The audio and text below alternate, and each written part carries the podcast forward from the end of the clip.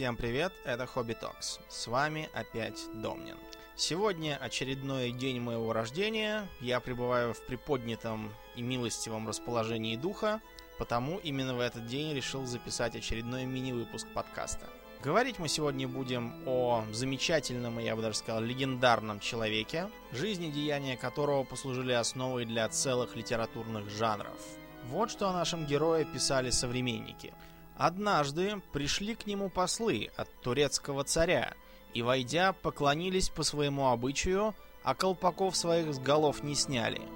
Он же спросил их, почему так поступили, пришли к великому государю, и такое бесчестие мне нанесли. Они же отвечали, таков обычай, государь наш, и в земле нашей. А он сказал им, и я хочу закон ваш подтвердить, чтобы крепко его держались. И приказал прибить колпаки к головам железными гвоздями, и отпустил их со словами «Идите и скажите государю вашему, он привык терпеть от вас такое бесчестие, а мы не привыкли, и пусть не посылает свой обычай являть другим государям, а у себя его блюдет.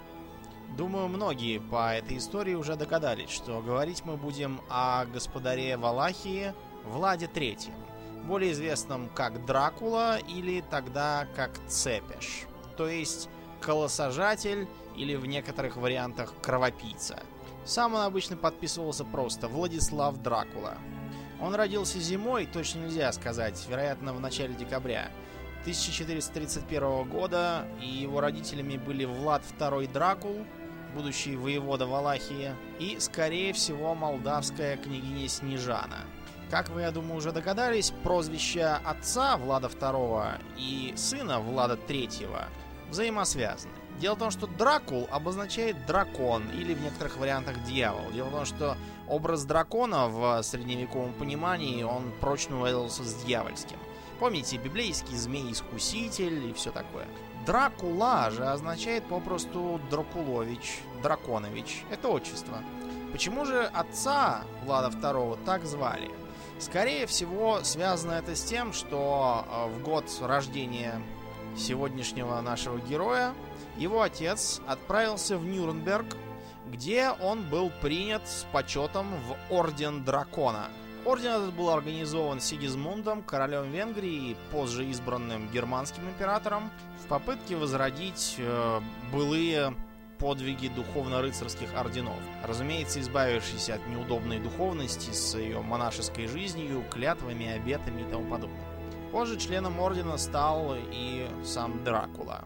Так вот, родился наш герой в городе Сигишаара, где можно, кстати, посмотреть на тот самый дом. Он, правда, с тех пор стал трехэтажным, а тогда был, вероятно, одноэтажным, но все равно дом тот самый, даже цвет все тот же, желтенький. Позднее Влад переехал вслед за отцом и братьями в Торговешт, столицу Валахии. Переехали они туда потому, что его отец, Влад II, был избран валашским господарем. Надо объяснить, что Валахия не имела никакого механизма престола наследия, и на трон теоретически мог быть посажен кто угодно, лишь бы он был, во-первых, православной веры, а во-вторых, чтобы он был знатного происхождения. Как так говорили, плоть и кость воеводы.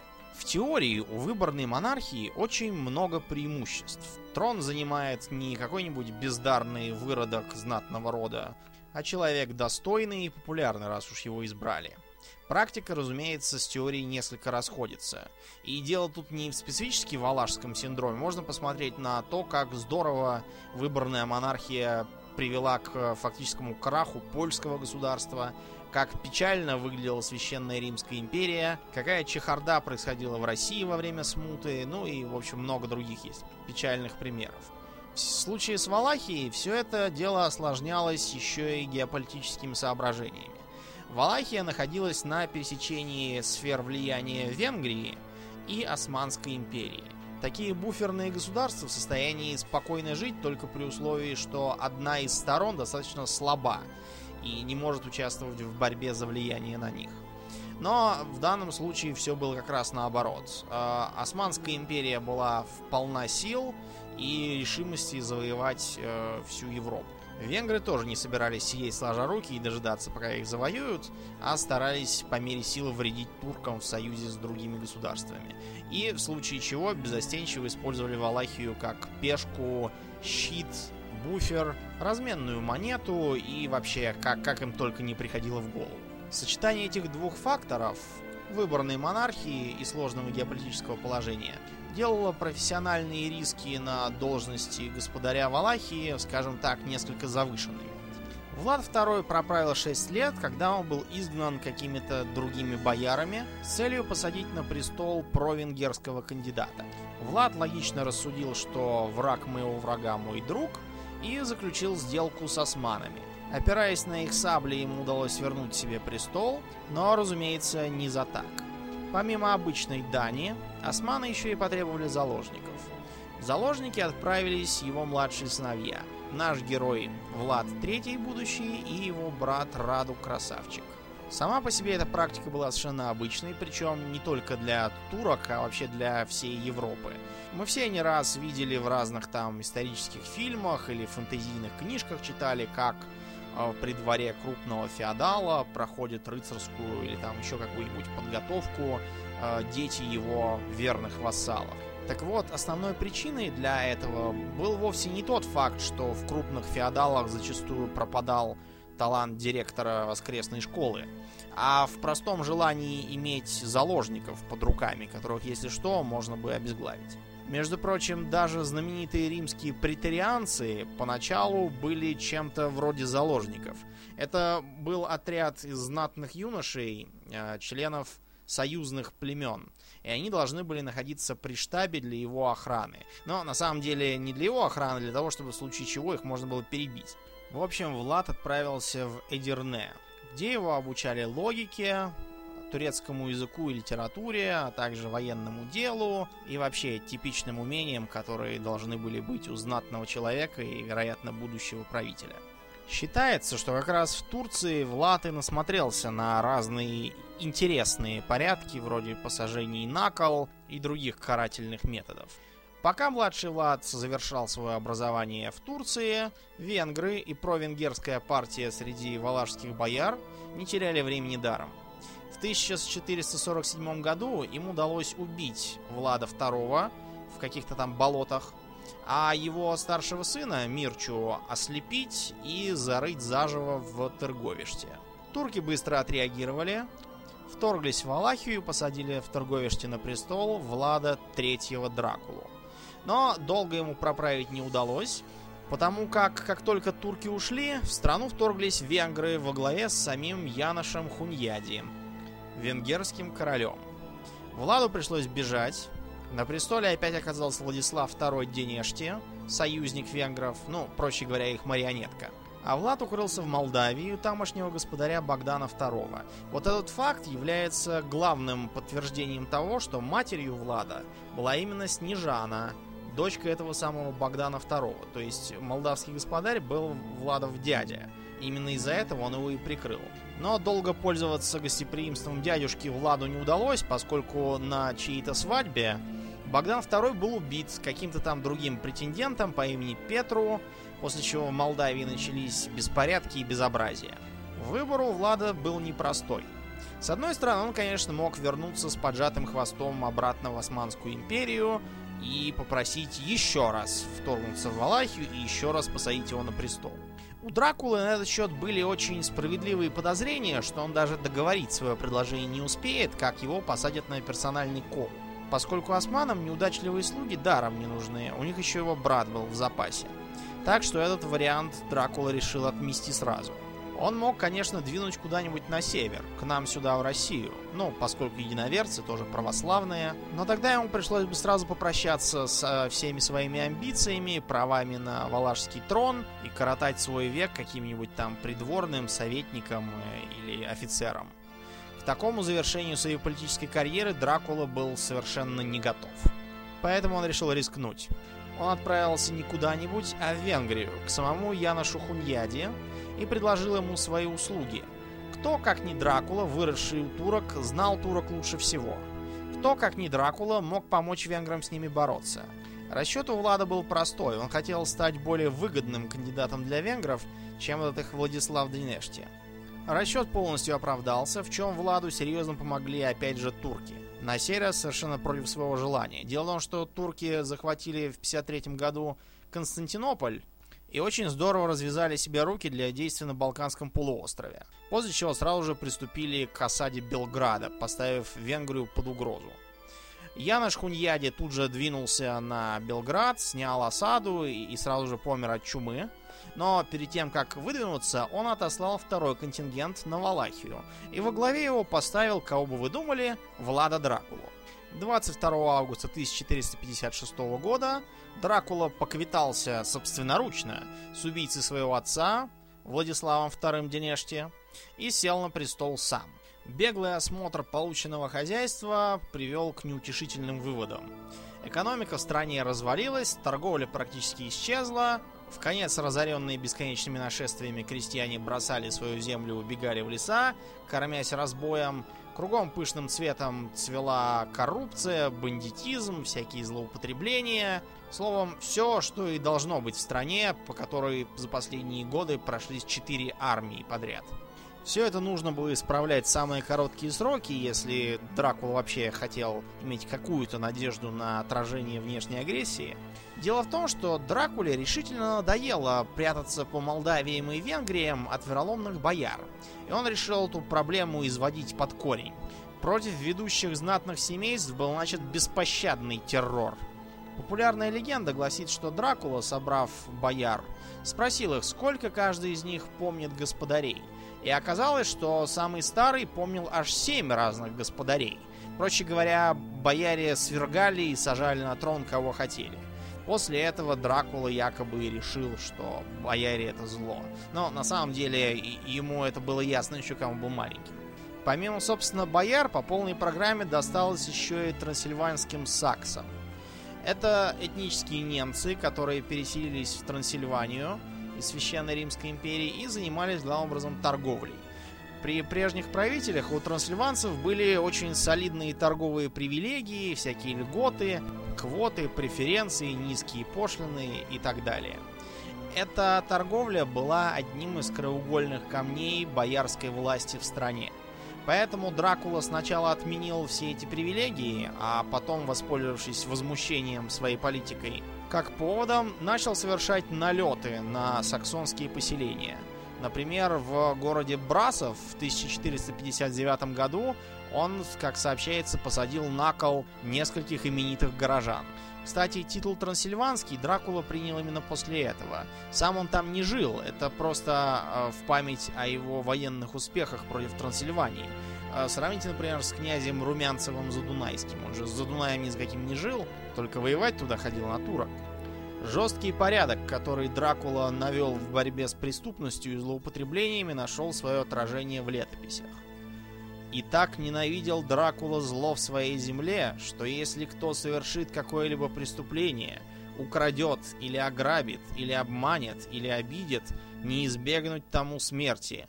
Будь он знатным вельможей, или священником, или монахом, или простым человеком, пусть бы он владел несметными богатствами, все равно не мог откупиться он от смерти. Так грозен был Дракула. Был в земле его источник и колодец, и сходились к тому колодцу-источнику со всех сторон дороги, и множество людей приходило пить воду из того колодца и родника, ибо была она холодна и приятна на вкус. Дракула же возле того колодца, хотя был он в безлюдном месте, поставил большую золотую чару дивной красоты — чтобы всякий, кто захочет пить, пил из той чары и ставил ее на место. И сколько времени прошло, никто не посмел украсть ту чару. Между прочим, похожую историю рассказывали про одного из первых нормандских герцогов викингского происхождения. Только он вместо чары вешал на дерево золотой обруч. И он тоже так запугал население, что никто не посмел его украсть в течение целого года.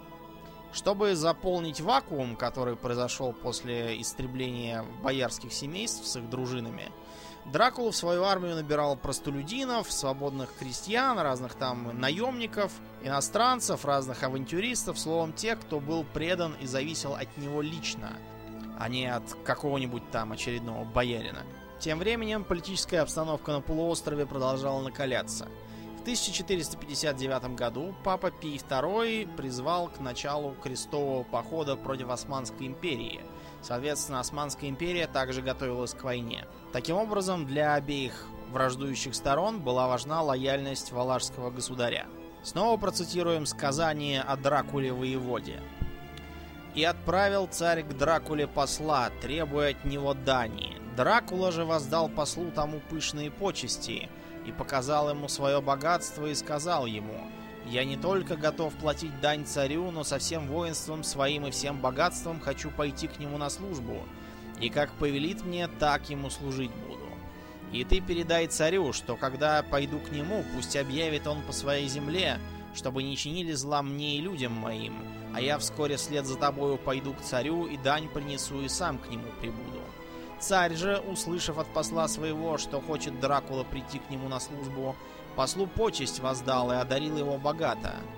И тотчас послал объявить по всем городам и по всей земле, что когда пойдет Дракула, никто никакого зла бы ему не причинял, а напротив встречали бы его с почетом. Дракула же, собрав все войско, двинулся в путь, и сопровождали его царские приставы и воздавали ему великие почести. Он же, углубившись в турецкую землю на пять дневных переходов, внезапно повернул назад и начал разорять города и села, и людей множество пленил и перебил, одних турок на колья сажал, других рассекал надвое и сжигал. Ничего не оставил на пути своем, всю землю в пустыню превратил, а бывших там христиан увел и поселил в своей земле.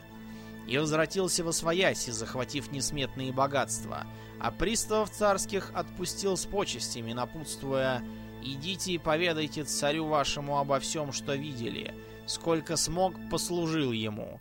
И если люба ему моя служба, готов еще ему так же служить, сколько сил моих станет. Сказание в данном случае весьма недалеко от истины. В том же году, в каком был объявлен крестовый поход, Дракула прекратил платить дань султану, а задолжал им к тому времени уже 30 тысяч дукатов, собрал войско, перешел Дунай и вырезал 20 тысяч человек без разбора. Посланное для его ареста войско Хамза Паши попало в засаду и было поголовно уничтожено Владом. Разгневанный султан Мехмед II собрал 100-тысячное войско, перешел Дунай и двинулся на Влада. Понимая, что в честном поле ему не выстоять, Влад отступал, изматывал противника партизанскими вылазками, засадами и достаточно умело вел психологическую войну путем оставления за собой целых лесов из кольев, на которых сидели пленные турки. А в ночь на 17 июня весь турецкий лагерь был поднят по тревоге.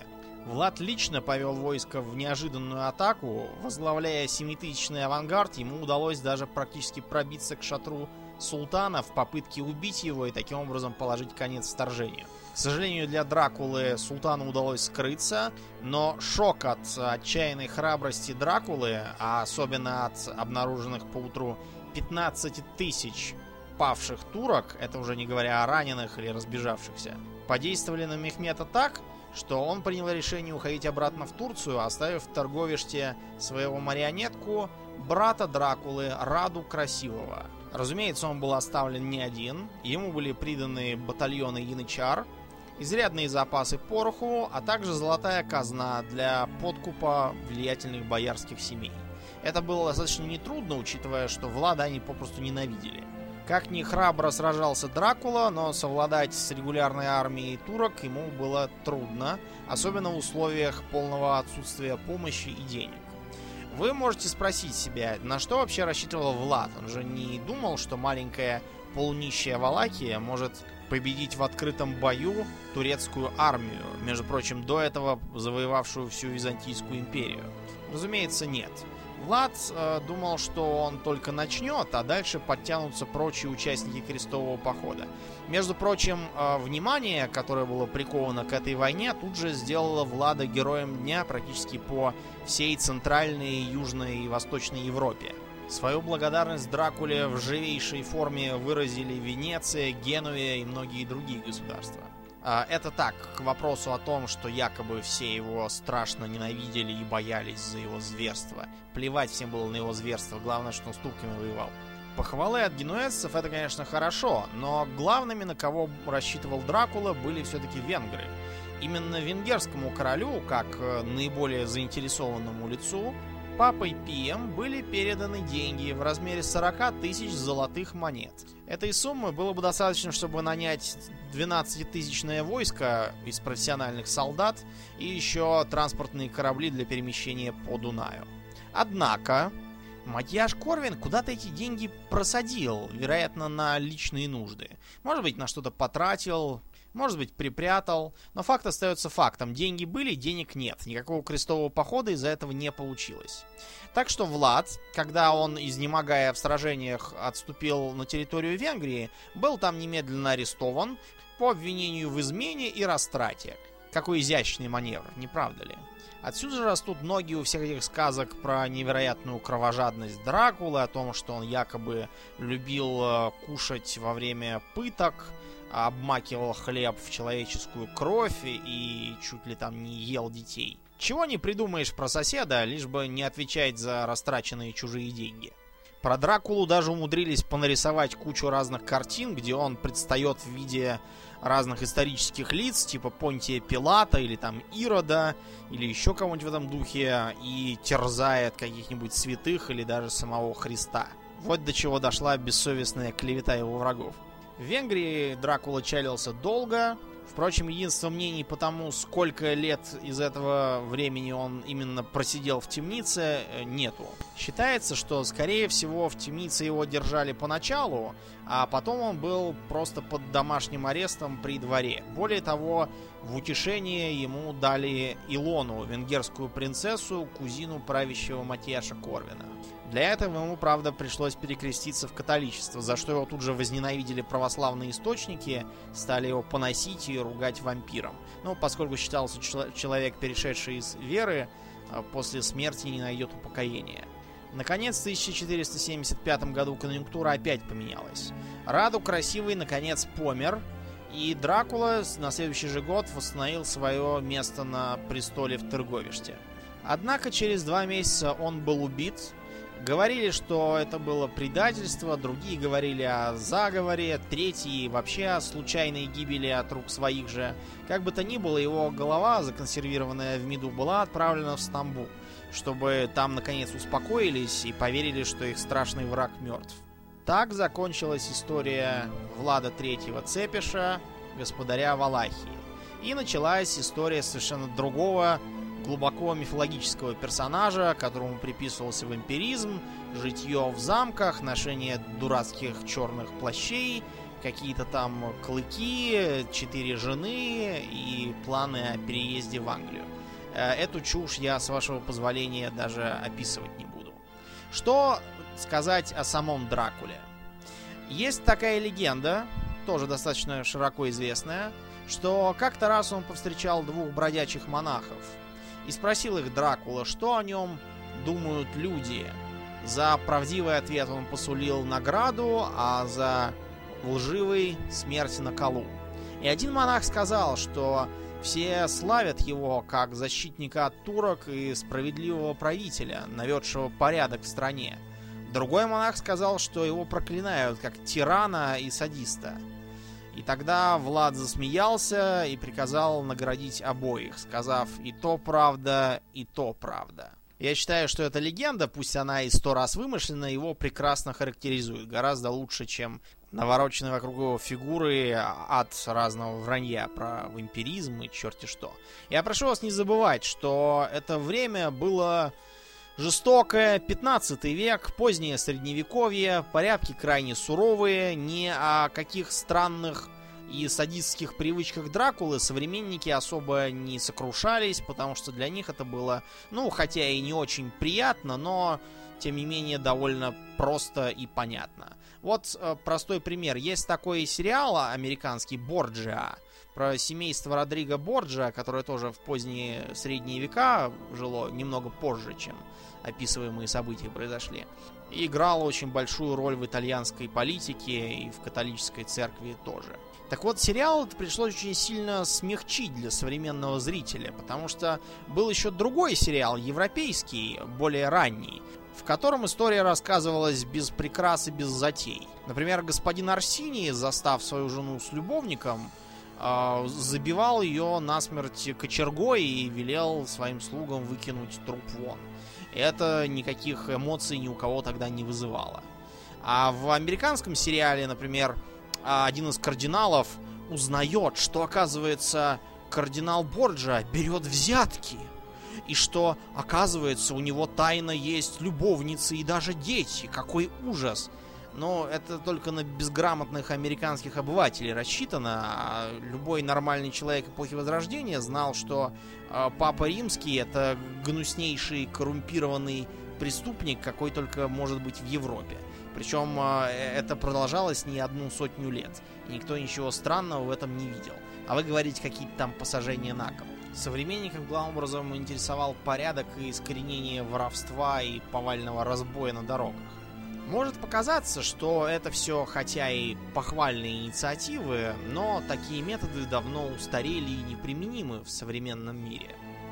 Я хочу вам привести небольшой пример из, можно сказать, недавнего прошлого, середины 20 века. О том, что, ну, конечно, без посажения на кол, но суровые порядки творят чудеса в отдельно взятых случаях. Сингапур. Маленький город-государство в Юго-Восточной Азии, размером где-то с половину Москвы. Ресурсов нет, никаких, даже воды. И несмотря на то, что власти систематически увеличивают площадь острова путем насыпания новых площадей, тем не менее места все равно достаточно мало. Город получил независимость в 1965 году, когда был исключен из состава Малайзии – Исключен потому, что Куала-Лумпур боялся, что Сингапур перетянет на себя политическую власть благодаря своему экономическому влиянию. Так вот, несмотря на это богатство, город был, в общем-то, типичным для Юго-Восточной Азии. А, грязище, преступность, трущобы, коррупция, болезни, жарища, нищета, контрасты, э, все что угодно. Этнически подавляющим большинством были китайцы – где-то 15% составляли малайцы, остальные это индусы. Так вот, несмотря на такую маленькую долю в общем населении, э, доля малайцев в полиции приближалась, наверное, к 100%. И вовсе не потому, что в полиции никто кроме них не хотел служить. Вообще, надо сказать, что чем более коррумпирована полиция, чем более чудовищны ее пороки, чем в больших взятках и роскоши погрязло руководство, тем больше желающих рвется поучаствовать в этом деле. Малайцы прямо семьями туда нанимались. Сперва дядя Ахмед, за ним двоюродный брат Махмуд, а потом уже вся семья там, глядишь, и работает. Само собой, в эту полицию по делу было обращаться совершенно бессмысленно, потому что там отвечали в стиле «Золотой ты мой!» Какой такой закон-макон, не видишь? мы кушаем. Но, с другой стороны, китайское население не очень переживало по этому поводу, поскольку в большинстве своем плохо понимало, какая полиция, зачем полиция, почему полиция. Гораздо лучше пойти в ресторан Golden Koi и поклониться там дядюшке Ляо из общества Красной Луны, после чего все враги и конкуренты будут выловлены в порту с проломленными головами. Так люди жили не тужили, пока не отделились, и новый правитель, министр Ли Куан Ю, не взялся всерьез за наведение порядка. Начал он с мелочей. Например, э, многие, кто знаком с китайцами, бывал в населенных китайцами местах, отмечают, что у них есть привычка везде подряд плевать и курить. Так вот, за плевки Ли Куан Ю и взялся. Он установил огромные штрафы за плевки на улице, курение на улице, мусор, на улице, потребление пищи в общественных местах, не смывание за собой в общественных туалетах и даже за оставление воды в поддонах для цветочных горшков при поливе. А все потому, что от этого разводятся комары, с которыми городское правительство вело долгую успешную борьбу, под конец их искоренив. Таким образом, искоренив заодно малярию и другие болезни, которые переносят кровососущие насекомые. У вас гавкает собака? Замечательно. С вас людоедский штраф. А, если не удалите ей голосовые связки или не избавитесь от нее, или еще как-нибудь не решите проблему с гавканьем, заплатите еще один через неделю. А если вы после 6 часов будете ездить на своей машине в одиночку, создавая пробки, а не попросите соседа-сослуживца вас подвести домой с работы, извольте еще один штраф заплатить. Если вы превысили скорость до 80 километров, у вас в машине включится сирена, от которой вы тут же оглохнете. Извините, она не перестанет, пока вы не снизите скорость. Под днищем каждой машины установлен датчик, чтобы вы могли планировать маршрут так, чтобы ехать с каким-нибудь товарищем или наоборот подвозить товарищей не создавая пробок на дорогах. За более серьезные проступки лупят палками, причем самыми настоящими бамбуковыми. Если вы иностранный турист, приехали отдохнуть и привезли за ухом самокрутку с анашой, э, очень жаль, будьте добры продеть голову в петлю и закрыть глаза, а иначе они при повешении некрасиво вытаращиваются. И вам не поможет ничего. Можете быть американцем, англичанином, за вас могут писать всякие петиции, звонить сама королева Англии и просить помиловать или выдать для наказания на родину. Но от закона никакого спасения нет вообще, ни для кого. Более того, его нет и не было никогда даже для власть имущих. Как говорил сам Ли Куан Ю, начните борьбу с коррупцией с того, что посадите трех своих лучших друзей. Вы же знаете, за что их надо посадить. Контроль за коррупцией лежит на специальном бюро, причем особенными доказательствами оно себя не утруждает. Никакие отговорки в стиле «а это не я, а это вот жена, у нее бизнес», «а это вот машина на маму записана, а дача на папу», а, ничего это не поможет. Не нужны даже никакие формальные доказательства. Достаточно того, чтобы уровень жизни, это понятие эфемерное, отличался от официального дохода, после чего все, а, опять на виселицу. И, о чудо! Грязная дыра в Юго-Восточной Азии превратилась в чудесный, чистый, благоухающий, тихий и безопасный оазис, входящий в число мировых экономических лидеров. И, между прочим, никакие международные комитеты и комиссии совершенно не волнует, что там три года назад одному интернет-троллю, который высказался про чурок, вкатили несколько лет тюрьмы, ну, чтобы помалкивал. Так что методы Влада Третьего Цепиша ничуть не устарели. На сегодня все.